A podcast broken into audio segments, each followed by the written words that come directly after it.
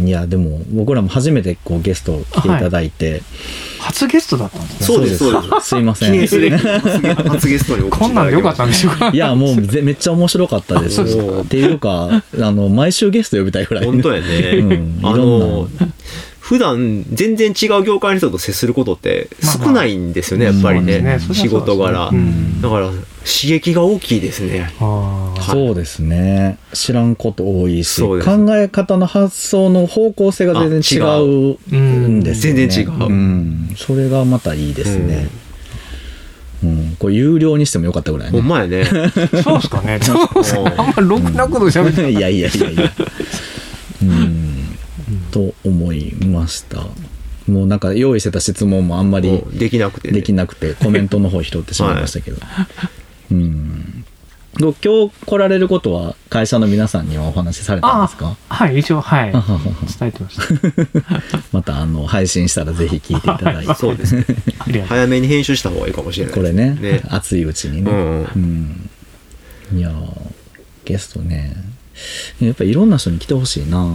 全然違う業界ね、うん、うんそうですね、うん。どうしても IT に偏ってそう来てますからね仕事上つながりはあるけれども全然違う観点からものを見ている方に来ていただくとうん。刺激大きいですねやっぱり。うん。うん。うん福谷さんなんていろんな業種の方と関わってらっしゃるんで多分話す相手話す相手で全然角度違うなっていうのを実感されてるかと思うんですけどああ、ねそれはそうですね。そうですよね。でやっぱり、うん、仕事の進め方も違ったりしますしはい、ね。はい。やっぱり、なんていうんですかね、ふまあ、古き良き時代のメーカーさんうんもあれば、うん IT 関係の会社さんもありますし、うん。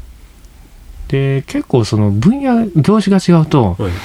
あのー所属されてる方の世代も違ったりするんですよ、あ結構そのぶ業種によっては結構50代以上が多い業種とか、うん。やっぱり IT 関係はあの40代前後うん。が中心だと思うんですよね。はい。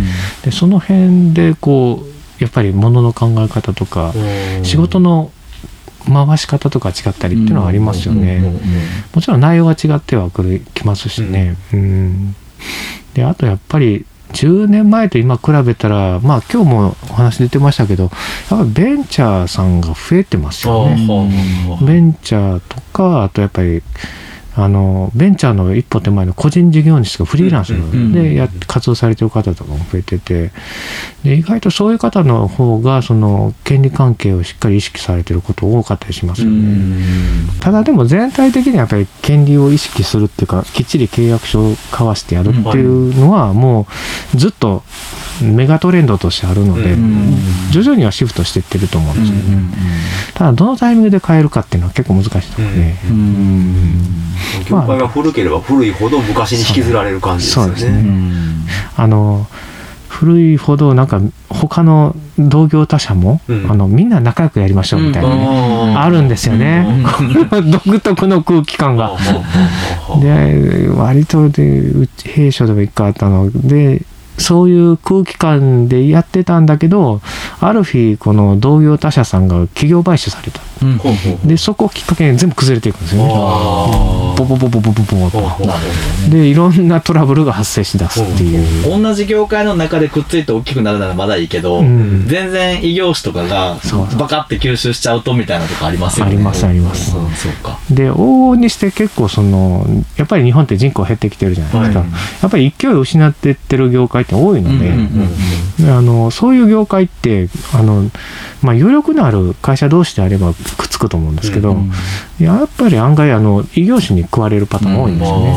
あでそうなった時にそれきっかけで業界再編が起こっていくっていうのは、まあ、これは定番ですよね。うん。まあ当然かその業界自体が落ち込んでいってるから、うん。まあみんなでくっついてうん。大きく保とうっていう考えもあるけど、うん。そこが変える体力がないもんね。ね。予想を買う体力っていうのがねなるんだねだってプロ野球やってそうそうそうそう DNA が今球団持ってるからね。ソフトバンクもですよ、そうそうそう。そう IT 企業ですよ。ね。IT 企業ばっかりやもん。ねほんまやね。昔新聞社が普通やったのに。そうそうそうそう、うん。電鉄もやめましたね。もう電鉄って阪神と西武だけでしょ、ああほんまやね、うん。変な話読売がいつまで持つかって話本当ですよね。うん。確かにそうかも。うん。だって毎年新聞社1個なくなるぐらい減ってってるんですよね読者がね。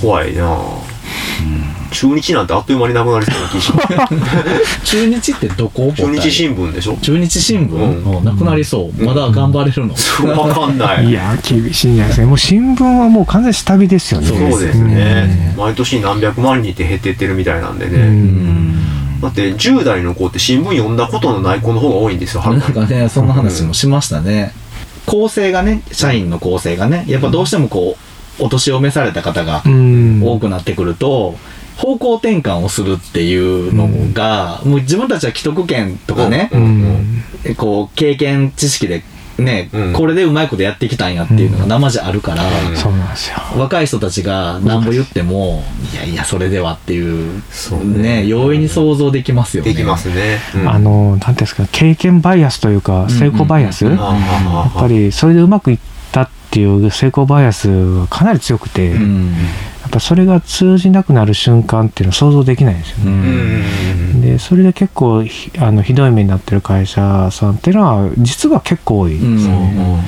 う。ん。いやそれがまた経験バイアス成功バイアスがさバブルの時のっていう人たちがいるじゃないですか。はいはいあれひどいよね、うん最悪ですね。いやいや日本がこうなってる時にやから何やったってうまいこといくってそれそうやっていう。うん。そのあたりがね。